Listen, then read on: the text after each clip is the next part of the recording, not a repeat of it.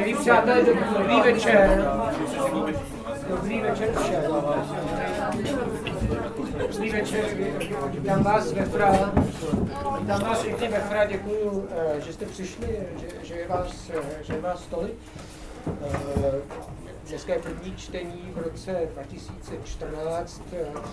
Jak jste asi viděli, vy, co jste viděli program, tak v, lednu a v únoru jsou samá básnická, samá básnická čtení, Vít Janota, Elza Ajc, Jonáš Hájek a, a, a mezi tím jsou taky vlastně první, první čtení tady ve knih, který před koncem roku vyšly, vyšly u nás. A to dnešní čtení je taky takové, jsme se tady sešli, abychom poslouchali Kateřinu Rudčenkovou, která před Vánoci vydala svoji čtvrtou básnickou sbírku, která se jmenuje Chůze po Dunách. Kateřino, dobrý večer. Dobrý večer. Tady Kateřina tuhle čtvrtou sbírku po Ludvigovi, po sbírce není nutné, abyste mě navštěvoval, po sbírce Popel a slast, která vyšla v roce 2004, která vydává až teď. Takže s dlouhou pauzou já bych řekl, že to je 10 let, ale na tom má 9, na tom má trochu podíl i naše nakladatelství, to trvalo, ale ne moc dlouho. Ne. Ale ta pauza je určitě dlouhá, mezi tím byly třeba čtyři roky, kdy, jak sama Kateřina Ručenková říká, vůbec nepsala básně a věnovala se jiné, liter, jiné literatuře. Takže ta kniha je, je, je po dlouhé pauze, je v něčem jiná. Ještě moc recenzí nevyšlo, ale vyšly některé pěkné rozhovory. Jeden třeba s Kateřinou Nechvílovou v literárních novinách. Samozřejmě v těch rozhovorech právě to téma, to je po dlouhé pauze. A co se změnilo, jak, jak je ta poezie jiná, tak tam ve všech těch rozhovorech je v tomhle rozhovoru to je taky. A Kateřina Nechvílová se Kateřiny Ručenkové mimo jiné ta, jestli píše proto, aby její, její tvorba trvala i po smrti a jestli dělá nějaký památník a jestli věří tomu, že, že neumře, když bude psát. A Kateřina tak uvolněně odpovídá otázkou a říká, no to je vlastně otázka, proč píšeme, já nepíšu proto, abych eh, nezemřela, ale líbí se mi citát, ten bych vám chtěl přečíst, eh, Bernarda Noela, říká Kateřina Ručenková, píšeme proto, abychom vymezili místo, o němž nikdo nebude moci rozhodnout, že nebylo. To je pěkný a mi se líbí ten takový klid a určitá uvolněnost toho citátu a myslím si, že patří k celé té sbírce které Kateřina taky tak pěkně říká, jo, tahle sbírka je jiná, méně pnutí, víc pozorování, hodně chození. na to asi jde, to jde řeč. Dochází to řeč i v jiném rozhovoru ve tvaru, který tady všichni máte. A to, to je rozhovor, který dělala eh, Simona Racková a Svatova Antošová, teda pro tvar. Mně se ten rozhovor uh, moc líbil, tak jsem uh, poprosil Simonu Rackovou, aby vlastně tenhle večer uváděla, aby nejen eh, řekla k té sbírce něco, Simona napsala i recenzi už, ale aby třeba Kateřině položila taky nějaké otázky. Simona, pokud ji neznáte, je nejen kritička, která sleduje současnou nejmladší a nejmladší básnickou scénu, je taky sama básnířka, uspořádala předposlední svazek nejlepších českých básní sama, tak má dobrý přehled. Eh, tak Simona, eh, taky eh, dobrý večer. To je všechno, my jsme s Kateřinou dohodli, že tu sbírku nějak projde a vím, že bude číst taky něco nového, že to je jenom jedna báseň a upozorňovala na to, že je trochu delší než obvykle její básně jsou. Tak ještě jednou vás tu vítám, děkuji Simono, máš slovo. Těšíme se na tvé otázky. No, děkuji. Já jsem přemýšlela nad tím, jak, jak ten večer uvést, protože už jsem dělala s Kateřinou ten rozhovor pro tvár a recenzovala jsem její sbírku, tak jsem si říkala, zda je možné říct ještě něco více, než tam zaznělo. A ku podivu jsem zjistila, že ano. Velmi mě těší, že můžu uvést sbírku zrovna této básničky, protože její tvorbu sleduju od samých počátků a vždycky to byla pro mě autorka velmi důležitá. Pro poezii Kateřiny Rudčenkové byly vždy typické kontrasty. Od začátku mě v její tvorbě fascinovalo ta dráždivá směs provokativní otevřenosti a vědomé zřetelné stylizace, tedy odstupu. Kontrast přímosti a metaforičnosti. Napětí mezi smyslností a jistým chladem. Ze všeho nejvíc však kontrast intenzivní fyzičnosti a naléhavého existenciálního přesahu. Nyní, téměř 15 let od prvotiny Ludvík a 9 let od poslední sbírky Popel a slast, vychází chůze po Dunách. Protože autorka už před vydáním sbírky některé básně publikovala časopisecky a prezentovala je i na veřejných čteních, včetně čtení tady, ne, ne jednoho. Jistě nejsem jediná, koho celek sbírky překvapil. Ano, poznáváme tu typické rysy Kateřininy poetiky. Tak říkajíc, nic nechybí, ale pokud se může uchýlit ke kuchařské terminologii, změnil se poměr jednotlivých ingrediencí. A to dosti významně. Ubylo erotismu, spíše než o smyslnosti, zde můžeme hovořit o smyslovosti. A na druhé straně zesílil existenciální rozměr. Vlastně bych řekla, že chůze po Dunách je především existenciální sbírka. Nepředstavujme si však žádnou odtažitou abstrakci. Opak je pravdou. Ty básně jsou ve své civilnosti dosti pevně ukotvené, založené na smyslovém vnímání, na pozorování. Jehož přesnost mě kdy až zarazila. Žádné efektní ozvláštňování, ale až nelítostně přesné záběry a slova. Básníčka nepotřebuje hýřit metaforami. Vždyť jako metaforu lze často vnímat celou báseň. Třeba báseň cizí akvária, a nebo neviděný ohňostroj, který osobně řadím k vrcholům sbírky a za báseň pro sbírku velmi příznačný. Já teď poprosím Kateřinu, aby tuto báseň přečetla. Neviděný ohňostroj? Ano.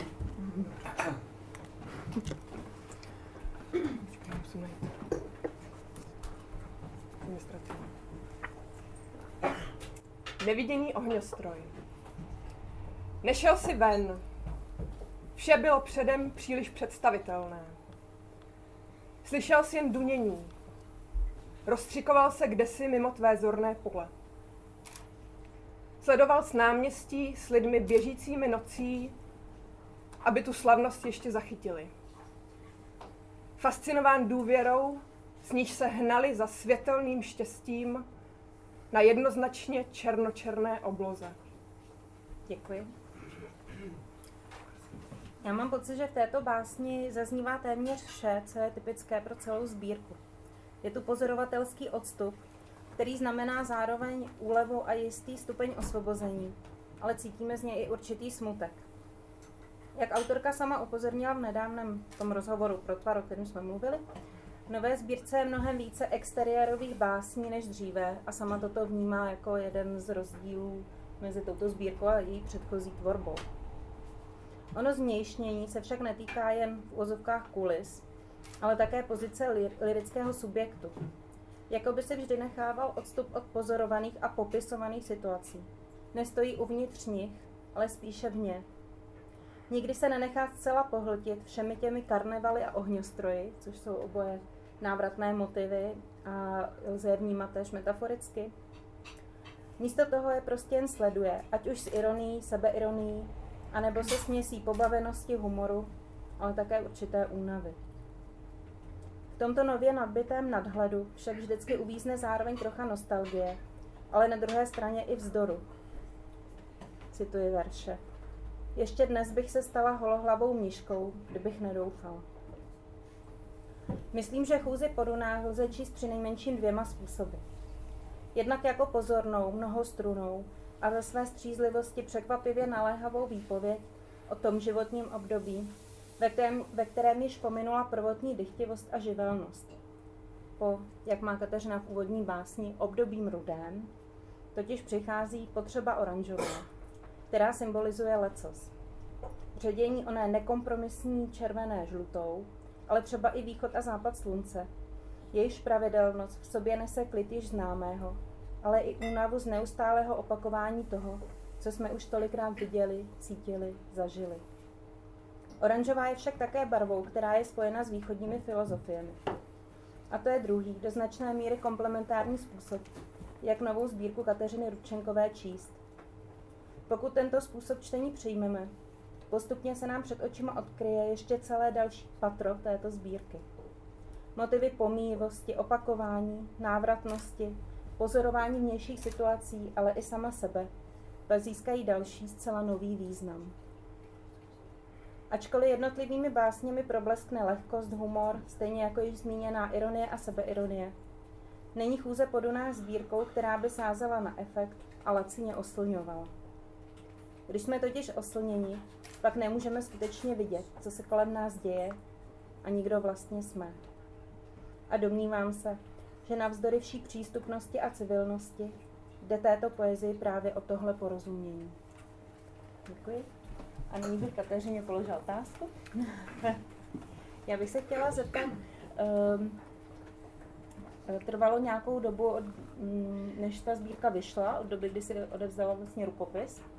A mě by zajímalo, jak je to s chronologií. Ta sbírka má tři části, myslím, že je velmi dobře strukturována.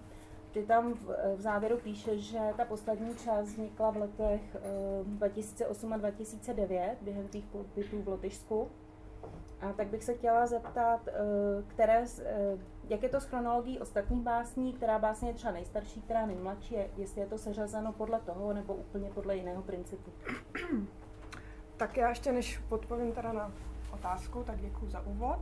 A já teda ze všeho nejdřív cítím potřebu poděkovat za to, že vůbec ta kniha vychází, že vy, vy, vyšla ve FRA, protože to byl můj velký sen mnoho let, protože FRA je nejlepší. Chci poděkovat ještě předtím prostě lidem, kteří se na tom podíleli, mm, že jako jsem to chystala mnoho let a v průběhu těch let uh, nejdřív mi k tomu uh, hodně řekl Viktor Špaček mi v, v tom pomohl, uh, potom Milan Šedivý uh, mi do toho zasahoval, potom Petr Borkovec, teda už jakožto redaktor FRA, a nakonec i Erik Lukavský mi tam vymyslel řešení jedné básně. Takže těm bych ráda poděkovala. Tak bych taky poděkovala ráda tady Michalu Lidvalovi za to, že to je tak nádherně zlatý. Protože hrozilo, že to bude růžovo-fialový. A to jsem opravdu myslela, že, že skočím z okna. Takže uh, ta zlatá je krásná. A jo, a pak ještě, ještě Zuzaně Tomkový Lazarový, která tady asi není, která mě tak pěkně vyfotila nakonec ze zadu. To nebyl koncept, to byla prostě znouzecnost, ale myslím, že je to dobře. No. tak, ehm, tak to jsem chtěla říct, než budu odpovídat na tu otázku. A co se teda týče řazení, ehm, řazení těch věcí, básní, tak eh, třetí oddíl je nejstarší, takže to vůbec není chronologický. Uh, to nejstarší jsem vlastně dala dozadu, protože mi přišlo, že to, co jsem psala později, je prostě lepší a že, uh, že bude lepší začít těma lepšíma věcma, kdyby náhodou někdo to nedočel do konce. Taktické. A nicméně úplně nejstarší báseň z toho je pro Jonáše Hajka. Protože vlastně Jonáš Hájek, tamhle přítomen, může za to, že jsem se vrátila k psaní poezie v roce 2004. Jsme se setkali na festivalu v Paříži a nějak eh, jeho osobnost mi prostě zase vrátila nějakou chuť, jako se k tomu vrátit. No a další impuls bylo to, že jsem chodila v tom Ventspils po těch dunách a tam už se to nějak rozepsalo nejvíc. Děkuji. tak. A teď mám jako... Teď máš jako číst. Takže mě teda strašně jako mrzí, že tady tolik lidí stojí na schodech a, um, a možná omdlí brzo. Takže já bych nejdřív přečetla uh, takový průřez uh, tou sbírkou, a, a na závěr jsem chtěla potom, uh, aby neutekli ty, co už to znají, tak uh, přečíst nějakou novou báseň, úplně, která ještě nikdy jako nezazněla a aby aspoň někdo byl překvapen. Období rudé, období oranžové. Dítě je bledě bílé. Dětství plazivě zelené a modré. Duhovky, skleněnky, hliněnky, jamky. Pak puberta, černá revolta, stříbrné nechty irty, hnědá, v hrudi ukřičená poštolka. Násled, následujících deset let s potřebou sitě rudé. Rubínové vábení pohlaví, jízdy na parníku, smyslní lodníci s magneticky sexuálním pachem, na březích uzemnění, únik před krví. A nákladem ženství na obstarožních trakařích, jež se ti úspěšně podaří zadusat do země, zasypat všechny ty kostry urvaných předkyň a je klid, exumace až po tvé průsvitné smrti. Dalších deset let potřeba oranžové, proměnlivé mořské modři a dálek, tyrkis, ametist, safír, akvamarín. A houpání na vlnách plné nadějí, vyhřívání se na pobřežním slunci pod chápavým příkrovem uctivě vzdálených racků a dál žlutá přes ramena, na kterou pět let obětavě sedá hmyz. Dokud mu síly stačí, chlupatýma nožkama od tebe odstrkuje čas. A k stáru klasicky, růžová, uf. Na té kdysi půvabné hlavě najednou čísi obrovské uši, brokolicový nos a modrý přeliv. Opatroníž vytáhlá brada a mohérová prsa a neutuchající stařecká dobrota, protože co jiného zbývá, než být dobrý, když už nehezký a vonavý.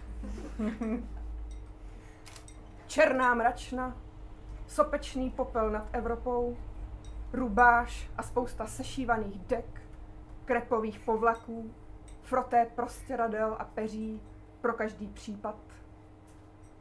Jemná, sotva znatelná zuřivost draků, že jejich vítr a oslavy nebe jsou pryč.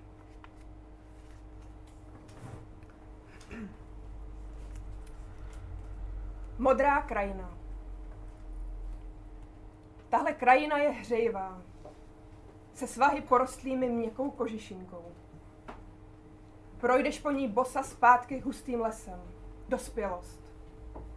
Projdeš zpátky šimravým lesem, dětství.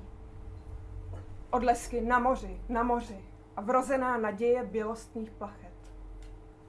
Závislost na nezávislosti, která ti postupem času svázala hrdlo, ruce, tělo k nehybnosti.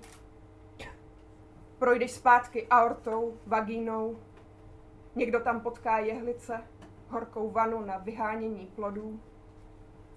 Někdo toužebné čekání na někoho, kým se nemohl nikdy stát. Projdeš zpátky úzkou blankitnou cestou. Mezi tmavozelenými smrky, tmavozelenou tmou, zpátky do života, v něm si bývala jední, bývala jilmem. Jdeš proti směru své cesty. Hledáš ten bod, od kterého se to zvrtlo. Hledáš sebe, plnou jiskřivé, blahodárné krve. Projdeš zpátky mechovou plání s temně modrými tůněmi. Nakonec vždycky dojdeš k moři a upřeš pohled.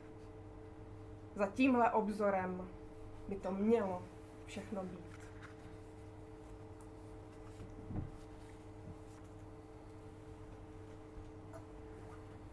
Můj byt odplouvá na pádlech světelných pruhů, vržených projíždějícími auty dole v ulici. Odplouvá jako temná komora se svými kádinkami. Vidím ho jasně, plný vody k zalknutí. V kovové posteli milenců se nikdy nenachystají mláďátka. Brání jim přízraky oddělených rodičovských loží. Byt pluje, mě nese sebou ve své nico, nicotě, v níž si šnek táhne neoddělitelnou historii ulit. Byla jsem ortenem a zahynula pod koli aut.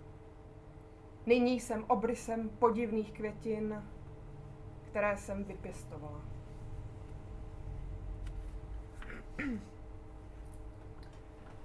Stesk po oranžovém koberci, na kterém vyrůstala.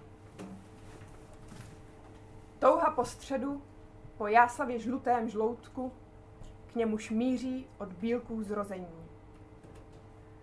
Za dne se vpravovat do formy jako spořádané cukroví, v noci se vypouštět skrz bubliny do necudného nebe, v tabletách neřesti, vznášet se lehounký, koupat se v míchačce s cukrovou vatou, milovat autodrom, to bezpečí autíčka, které nikam nedojede.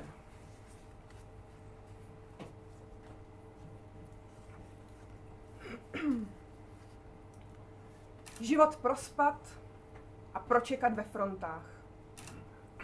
Do něčích zad ho procivět. Ale co jiného už by měl člověk dělat? Ani souložit se nedá 200 let. A těch růží v pugetech, to už by nikdo neuzvedl.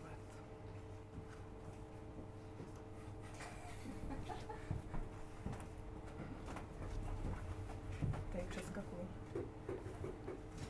Ne, tak já přečtu tady tu. Přeskakuju. Tak eh, teď přečtu báseň inspirovanou fotografií uh, mexického fotografa.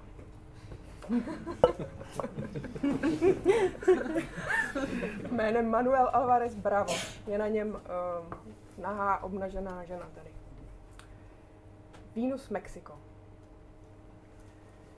Já jsem taky chtěl jít a vyplakat se na jejich nahých prsou za nás živé. Smáčetý bradavky ve slunci. Přivinout se k břichu. Přivonit ke kůži.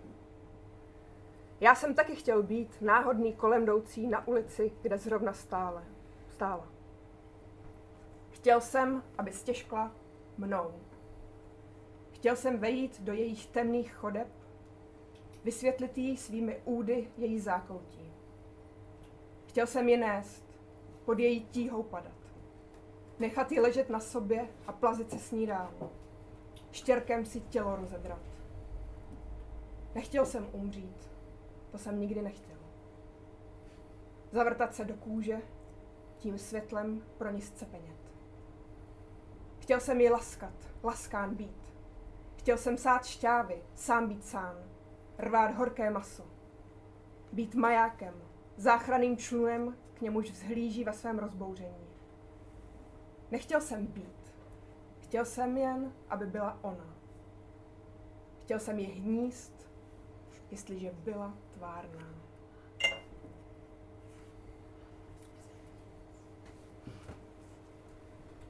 Ve snu schlížím na širokou čínskou řeku v časném rozednění.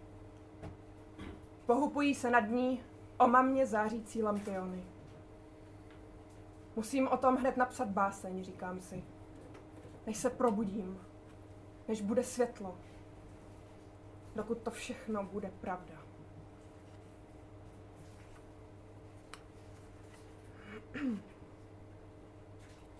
tak teď to bylo z prvního oddílu, období rudé, a teď druhý oddíl Cizí akvária. Ten je takový prozaičtější. Loučím se s nimi ve snu. První dívka se na mě oboří. Líbat se s neznámou na ústa? Druhá dívka, již raději políbím jen na tvář, je indiferentní. Ta třetí, nejkrásnější, mi sama nastaví rty, přivinu si ji k tělu, lichotím její kráse a dělám si s ní plány. Portýr mi dává na cestu tašku plnou boa, černých punčoch a lechtivých kožišinek. Ve vedlejší místnosti zatím probublávají mofety, malé, horoucí, dýmající sopky.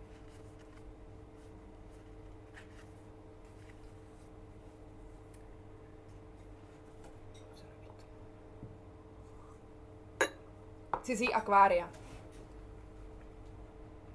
Na cizích bytech mám ráda, že uspořádání věcí v prostoru je dané.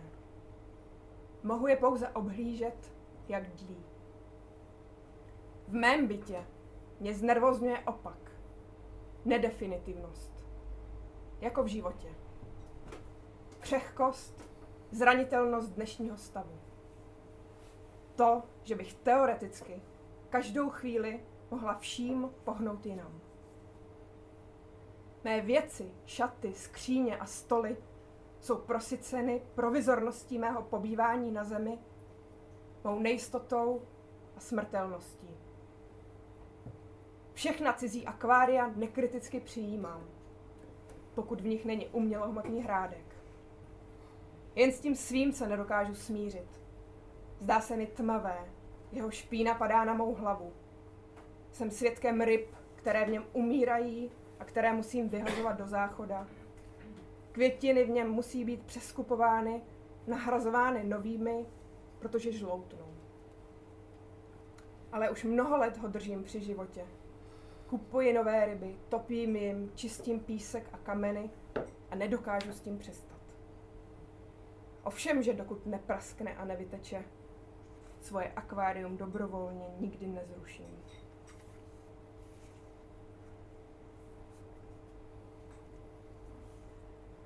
Zlatá hvězda.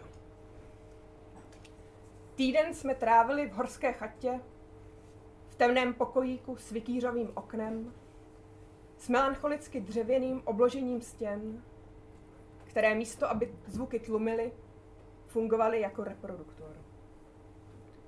A tak jsme se nechtěně ocitli uprostřed života rodiny se čtyřmi dětmi.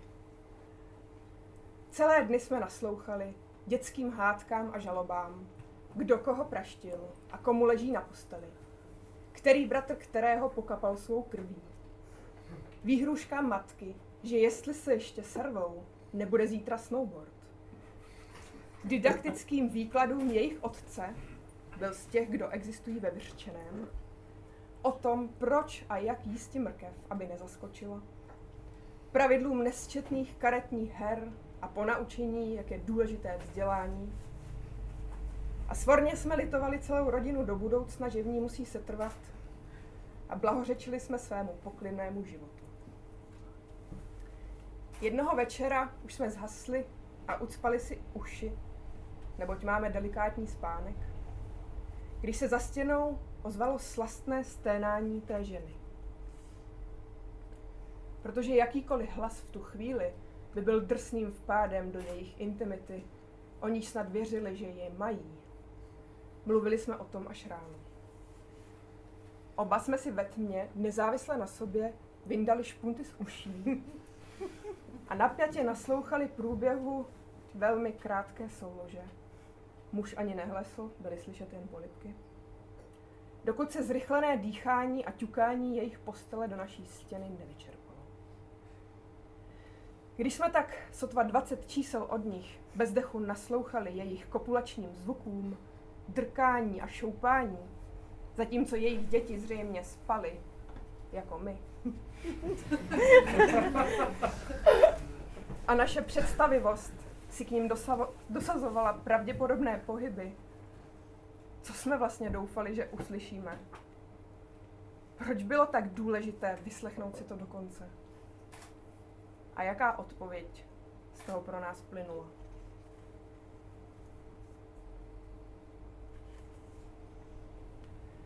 Soukromý karneval. Někteří muži vcházejí do, byt, do bytů cizích žen. Hned u vchodu si sami odkládají svršky a v přítmí pokojů s obrazy po předcích a historickým nábytkem jim vystavují na odiv svou nahotu.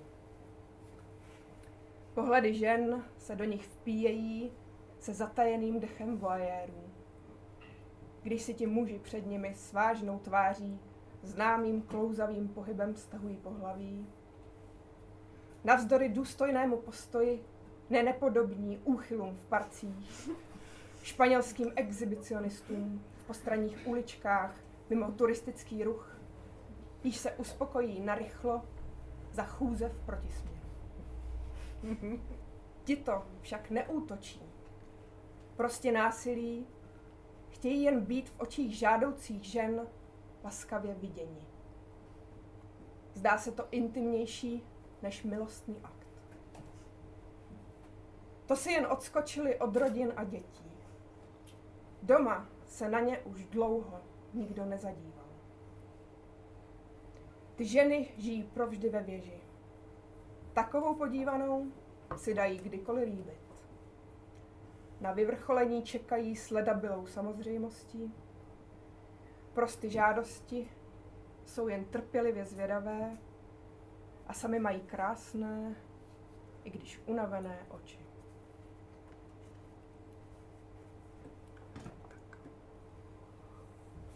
To by bylo z druhého oddílu. A teď ještě ze třetího závěrečného. Neviděný ohňostroj. Tak tu úvodní už jsem četla.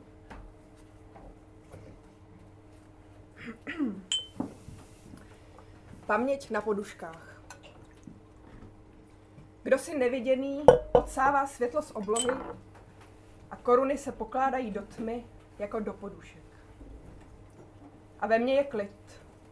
Ve mně je teplá hladina, v níž spočívá loď větší než dva domy a záchranný člun větší než veslice, na níž jsme s mou matkou kdysi veslovali přes, přes přehradu. Naši známí dál sedí v hlavě vedle nás na sametových gaučích, jak jsme je zahlédli naposled. Pak někdo řekne, odjel do Tasmánie, má pět dětí, nalehl na nůž. A on přece dál zůstává sedět na tom gauči vedle nás pln nadějí a nic s ním nehne.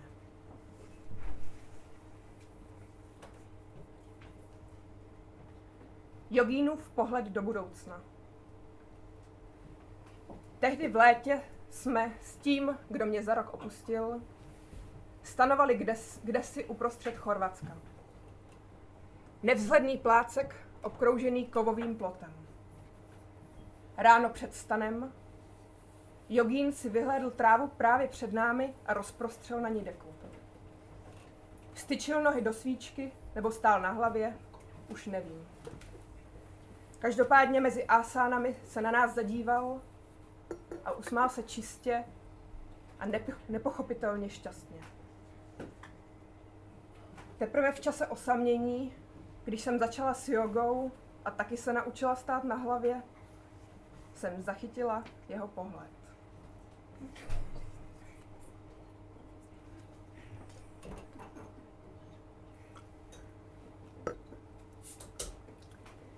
Dítě na houpačce působí houpáním vrzavý zvuk, jenž podobá se skřípání márničních dveří za větrných dní. To dítě tu zapomněli.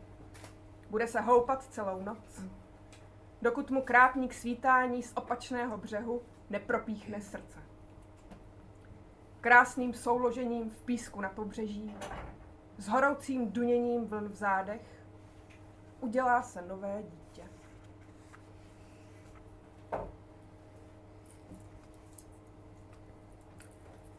Jak by měl člověk strávit život? Zavěšen v houpací síti mezi palmami, s jednou rukou spokojeně zapadlou v písku, druhou si zaclánět oči a ve škvírách mezi prsty nechat, pose- nechat posedět pelikány, než se zřítí za rybami ke dnu? Měl by si lehnout vedle stoletých želv a zůstat nehnutý? Nebo se zavěsit vedle kaloňů hlavou dolů, zabalen do peleríny vlastních obzorů? Nebo nevyset, ale hnát se dravě, drápy zasekávat do obětí. Nakonec asi budou jenom klidně procházet ulicemi, projíždět soutiskami ve skleněném člunu. Proč ne? Všecko je tak dobré, jak slunce tahající z věcí stíny nízko nad zahradou.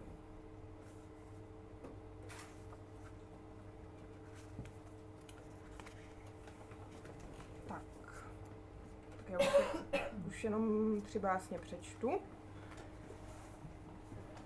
Tady ta, uh, tak ta je taky trošku delší o tom, jak jsem šla po pobřeží. Několik hodin jsem šla po pobřeží. Doufám, že ještě máte sílu. Ventspils, konec světa.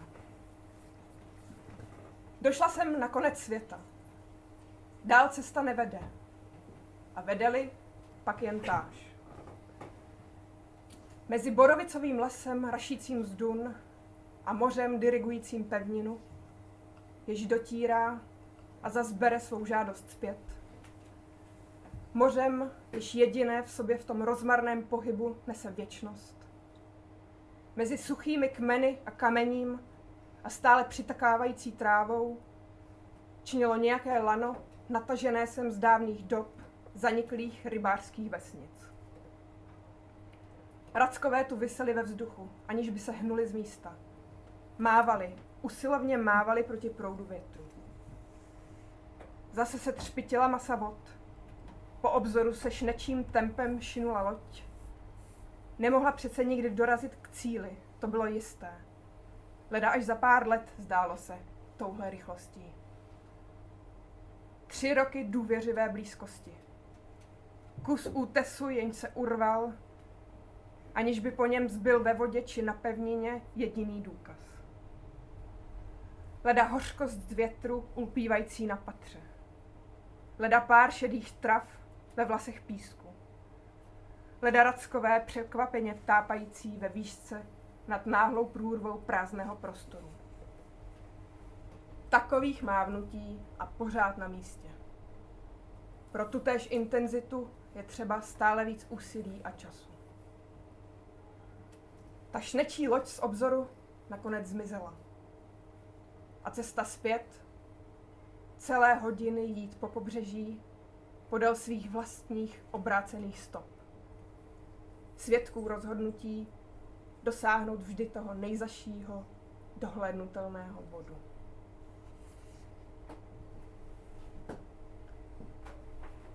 Nepřestaneš toužit po lásce, i kdyby měla vylézt z písečné děury a vést se na hřbětě střevíka. Ještěrka, upouštějíc v běhu ocásek, se tě ptá, zda se ještě někdy vydáš vstříc tomu, co tě zřejmě znovu zradí. Říkáš jí, ještě dnes v noci bych se stala holohlavou mniškou, kdybych nedoufala.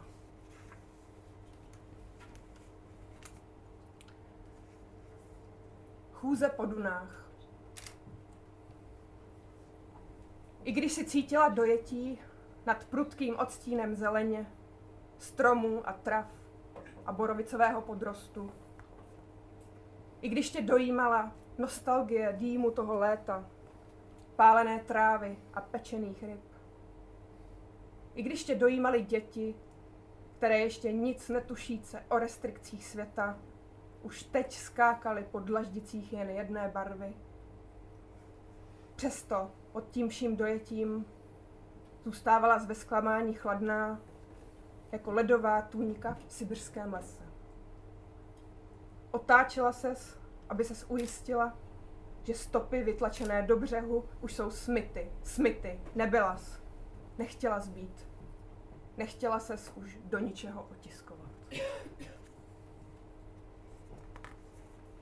Tak. A konec. Člun. Zatímco mravenec táhl po písku do kopce vyschlý skelet mrtvého brouka, dutý, bez hlavy. Pozorovali jsme v dálce na mořském obzoru houpat se náš prázdný dřevěný člun. Tak děkuji.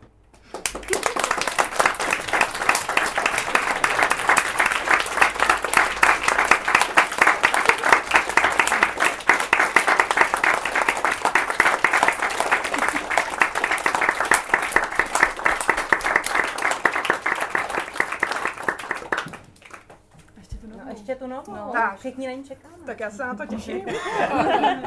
že tady to už mám takový ohraný. A tady to, to teda Uh, jo, já bych to teda ráda uvedla. Tím, uh, že tato báseň teda není autobiografická. To, co uslyšíte, bylo uh, vlastně takové. Uh, uh, té bá- k napsání té básně mě inspirovala tady ta kniha Sestup k bohyni. Iniciační cesta žen, kterou napsala uh, americká psychoterapeutka Sylvia Pereira. Jo. Já vám teda přečtu, abyste, abyste pochopili, protože ta báseň je taková prostě velikářská a jsou, uh, no, tak vám řeknu proč. Sylvia Pereira, psycholožka praktikující analytickou psychologii v New Yorku, ve své provokativní knize popisuje okolnosti znovu nalezení potlačených aspektů archetypického ženství současnými ženami na jejich cestě ke svobodě a celosti. Ženami, jejichž bujarost byla uvězněna a ponížena na pouhou frivolitu, radostná žádostivost pošpiněna jako kurevnická opozlost, nebo označena za sentimentální mateřskost. Životní energie byla omezena povinností a poslušností. Devalvace splodila vykořeněné dcery patriarchálního řádu, které jsou odcizené vášním a silám svého ženství a vzhlíží k výšinám nedosažitelných snů a ideálů udržovaných duchem, jen se spronevěřil půdovým vzorcům královny nebe a země. Energie nyní musí explodovat a způsobit, kromě jiného, návrat velké bohyně do západní civilizace a kultury. Jo? Takže o to jsem se pokusila ve své básni s názvem Bohyně Bažin. Bohyně Bažin, protože jsem ji napsala na Vranovské přehradě.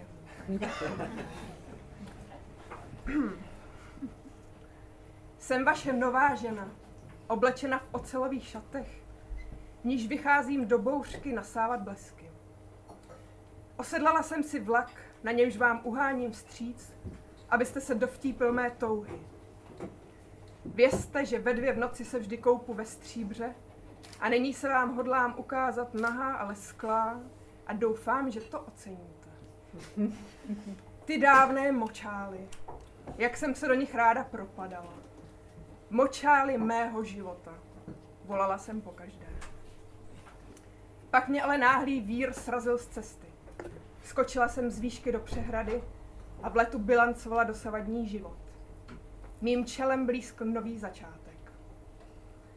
Naučila jsem se tak snadno dýchat pod vodou a brzy se rozkoukala v bahně, které kromě mě milují i jiřičky a hlavonožky.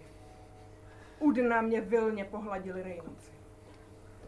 Cítila jsem se silná jako obří bludička, která přimě koně, aby utonuli ve vřesovištích nevědomí. Bublala tam naše agrese. Fackovali jsme se a navzájem si za to děkovali. Svorně jsme slévali sperma a plodové vody. Spávala jsem zároveň s otcem i jeho synem. S bývalým mužem i jeho bývalou dívkou. Se svým současným mužem i současným milencem. Byla jsem všude. Žádná rozkoš mi nesměla uniknout. Chechtala jsem se nad zelenými kněžicemi, které se mi na dobrou noc ukládaly pod polštář a ve spánku ohledávali vstupy do jeskyně mých semišových uší. Byla jsem královna bažin a rákosí. Mizela jsem v záhybech stínu smrčin. Byla jsem bohyně nebes na návštěvě v podsvětí. Přišla jsem o kůži, ale narostla mi, narostla mi nová, chlupatější. Třepotavé můrky mi zdobily vlasy. Krvácela jsem spokojeně do písku a zvala kraby na svačinu. Byla jsem hnusná a jedovatá. Nechala jsem bílé hady klíčit mi mezi prsty. Do svého lůna jsem však zvala jen toho svého jediného korálového hada. Jasně rudého, jako právě vystřelená krev. S bílou čapkou jako muchomůrka. To byl můj noční štír, který mě vezl za hory doly k novým ochmířeným světům i naskok do vesmíru posteli mě ovíjel sametovými vlasci. Byl mořský a příbojnatý. Měl námořnicky pruhovaný obleček, okouzloval mě šarmem rulíků a vtipný byl jako lisohlávka. Měl v sobě poťouchlo z veverky a podajný byl jako zjihlý chlapec, dlouho ztracený na cestě. plakal a dojímal mě. Mohla jsem ho hladit dlouho a hluboko a nikdy neměl dost. Nasával mé hlazení jako žíznivý padouch. Byl fantasticky vyprahlý. Zalehla jsem ho a znásobila jeho obavy. Naše rozkoš dřevěně hořela. Bys byl sépejnatý. Měl hlavu s očima, ale díval se okem na noze a u toho couval a vlál svým třásnitým pohybovým aparátem. Nikdy mi nepřiznal své city, jenže byl průhledný. Viděla jsem jeho zakroucená střívka i to, jak mu vášní tajně rozpukaly rty. Čekala jsem, až vystoupí ze svého skleněného obydlí a přilne k mé horkosti, až se schoulí do bublin mé bažené měkosti. Čekala jsem trpělivě, až mi jeho masožravé kvítky konečně vykvetou vstříc, on ve mně rozpozná svůj hmyz a poddá si mě svými lepkavými výčnělky. Čekala jsem, až mě rozseká srpem rorýsů a já mu zamávám hedvábím závojnatky. Zatím jsem se koupala v mracích a blescích a pro ukrácení chvil zamačkávala očka rozdíveným pulcům. Tak to už je konec.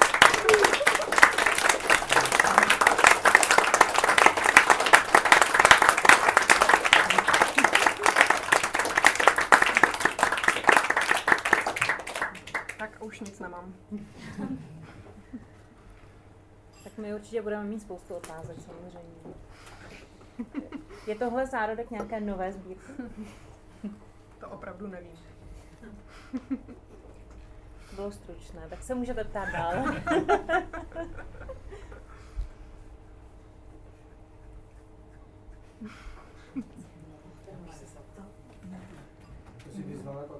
No ano, tak jsem to myslela. Já se zeptám na strašnou blbost, ale jsem přesvědčený, že se nad tím musí lámat hlavu každý, kdo přečet Sice jakého plemena je placatý pes?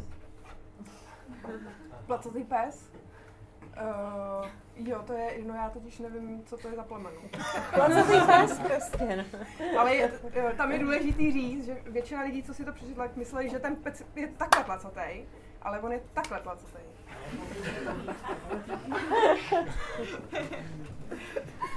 Takže je to nějaký, vy to budete vidět někdo, kdo, kdo by máte tím plotem psy. mohl projít.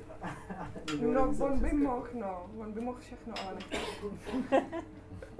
Já nevím, co to je kolie, nebo... Dlouho název té sbírky. že jo, placatý pes. Jo, to se to původně mělo eh, jmenovat, ale Erik s Petrem mi to zakázali. Proč, To Petře? můžeš říct. ty můžeš říct, vlastně nevím, proč to, pro, ty jsi tu bázi nečetla dneska, proč, eh, eh, proč, proč ten 20. pes byl tak silný, že, že tak dlouho byl v. No, tak je to moje jako oblíbená báseň a vlastně to byl tak jako silný obraz pro mě, jak jsem byla v tom uh, Lotyšsku, tak jsem tam chodila k moři, tak o- prostě kolem jedné zahrady, kde ten placatý bez bydlel a prostě jsem ho tam výdala, jak tam stál tak strašně smutně v té zahradě, s který mohl jako strašně snadno odejít a tak jsem se s ním nějak stotožnila prostě s tím psem, že on, On tam je a neodchází. On tam je, neodchází, strašně se tam nudí, ale Se tam tak placatí. placatí se tam, no. Zároveň tak pozoruje a snáší svoje pány a tak. No, no, no, vlastně já jako ráda to svoje pohodlí. A Já se snažím se dobrat toho, proč to bylo tak důležité. To b- no prostě, prostě jako já jsem mm, se stotožnila s placatým psem a jeho osudem. Tak,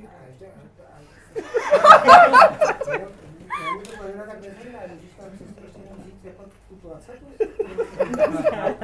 jakože, že jako hodně lidí mi řeklo, že si mysleli, že ten pes je jako rozjetej, jako placatý jako rozjetej. Jako na rozjete na placku. Na placku, ale on je placatý prostě jako stoj, dvourozměr- stojatě, jako ko, kolie, nebo co, co jsou to za psy, já nevím. Nebo chrti, no. To. Jako žil jako žil, žil. Jak se to vezme asi? Podle toho popisu. No, ten žil, žil tam, spokojeně tam žil. No. Šlo by přečíst tu báseň? Jo, tak já vám ji přečtu. Viděli. Takže placatý pes. Na tence posečeném trávníku na vrcholku svažité zahrady Pardon. Já už jsem se zbavila. S nohama zrovna v úrovni horní linie plotu stojí placatý pes. Mohl by tak snadno ten plot překročit a víc si do města. Ale je zhýčkaný, neudělá to. A taky jeho páni se dívají, ví to, nechce je zarmoutit a tak jen pozorně přihlíží, jak dál sečou již posečený trávník.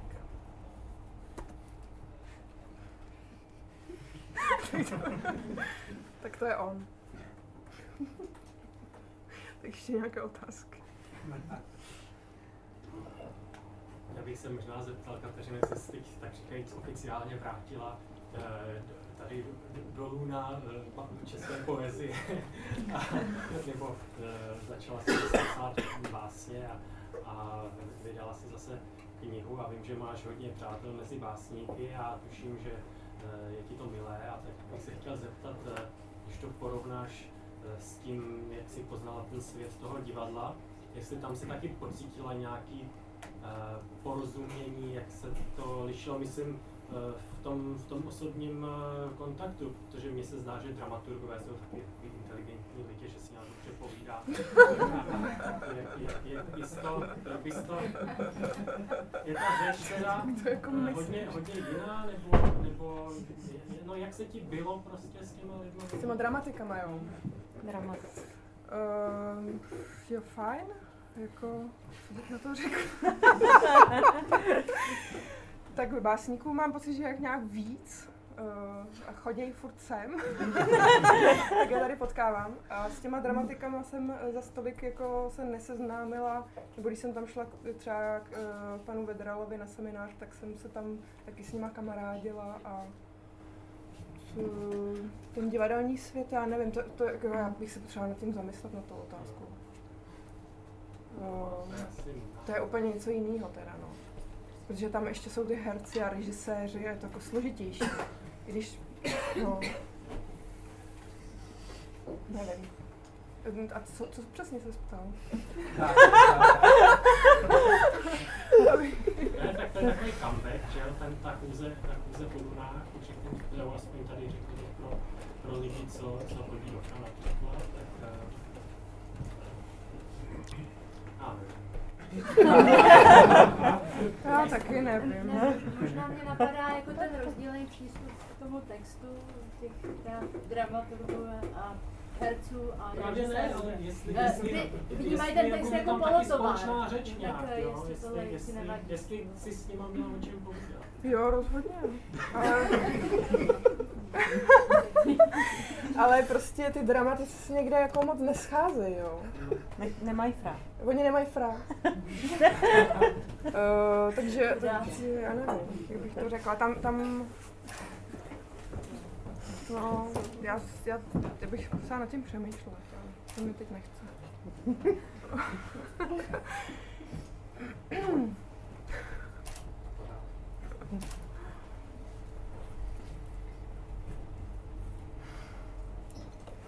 tak máte ještě někdo nějakou otázku, nebo už bude volná zábava?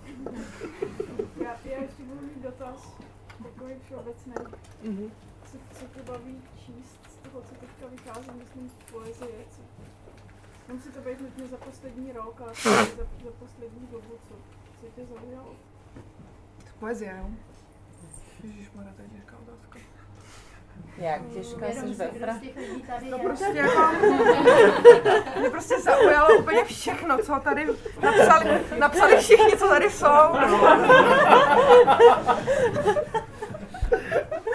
Ale... Um, já, já nevím, já, já neumím na to odpovídat. Já mám vygumovanou hlavu. Tak Kristýna Bargelská. No Bargelská, no díky, no. Právě, že já mám úplně... Tak Bargelská, to je nejlepší. Uh, já, ne, to, no teda v českém překladu. Po originále normál. Teď vyšla konečně jako uh, její kniha Píšeš báseň v překladu Lucie Zakopalové A myslím si, že to je jako výjimečná kniha a že to je, pro mě to je nejlepší básnířka v současnosti, nebo z básníků i básnířek. Abych to upřesnila. A řekla bys proč? No protože mě to strašně oslovuje a to je asi tak všechno, co k tomu můžu říct. Kristýna Barvinská tady bude v květnu. Tady, No. Já to neumím pojmenovat. Já jsem měl teda ještě otázku, že ona je trochu intimnější, že ty, ty jsi v nějakém rozhovoru říkala, že eh, na nějakou asi otázku, proč ty píšeš eh, jinak, já nevím přesně, jak to bylo, ty jsi říkala, abych se nevěděla, tak jestli ta pauza, eh, ten přechod k eh, dramatu, se z toho nudila s, s vlastní poezí, kterou si tenkrát eh, psala, nebo co v tom bylo. A pak druhá, která mě napadla, jako, když si říkala, že ty Jonáš jako vrátil do toho režimu. Eh, To je nepovinný teda. Tak jestli jako, se dá říct, jestli se na to dá odpovědět, čím, to Jo. Tak Jonáš tím zanícením svým tehdejším, to můžu říct rovnou. Uh, jakože, že, a je, ale to, že jsem přestala, tak to, to je pravda, že mě to nudilo, jako sama sebe jsem nudila, že už bych psala to samý a chtěla jsem dobít nějakou novou platformu. Takže jsem si řekla, že nejdřív jsem teda napsala tu eh, nešťastnou povídkovou sbírku a potom Proč nešťastný? No tak protože ty ohlasy byly Ale vlastně. No a uh, pak jsem prostě zatoužila konečně dobít ty prkna. A tak jsem začala psát divadelní hry a posílat to do, do soutěže a bavilo mě jakoby do, dobít ten nový nový teda prostor toho, uh, toho, toho divadla teda, což se mi jako nějakým způsobem podařilo. A jenomže pak jsem psala ty hry dál a jako mm, už se mi nepodařilo je dál uplatnit někde na, na jevišti. A když už jsem teda napsala sedmou a jakože už tři další prostě se mi nepodařilo nikde udat, tak jsem si řekla, že možná se vrátím teda do toho lůna eh, té poezie, kde to není tak komplikovaný vlastně. Jakože, no protože um, prostě dostat uh, jako hru na, na jeviště je fakt hodně těžký. Mnohem, mnohem jednodušší je vydat knihu poezie. Já bych doplnil možná, když dovolíš, my jsme tenkrát docela psali, já jsem se tě ptal, proč si s tím sekla teda, že to je škoda asi, pamatuju si výraz, že ti to je fuk, že ti to je, že ti to je fuk a, ať, ať, a dejte mi všichni s tím pokoj, když už nepíšu verše, měla si pocit, eh, že, co si tak vzpomínám z té, eh, z té korespondence, že vlastně hm, říkáš nějaké věci a že to tak nějak nikdo neslyší. A hm, nebo že se potkáváš s nějakou jako hluchotou tehdy. Jako, a, Co jako v té poezii? hm, no, Ne, to jsem neměla pocit. tak, no. Tak asi ne, ne. Já jsem opravdu měla pocit, že kdybych psala dál poezii tehdy, takže by to bylo furt to samé. A až teď konce asi mm, nebyla dojmu, že to bude něco nového. No.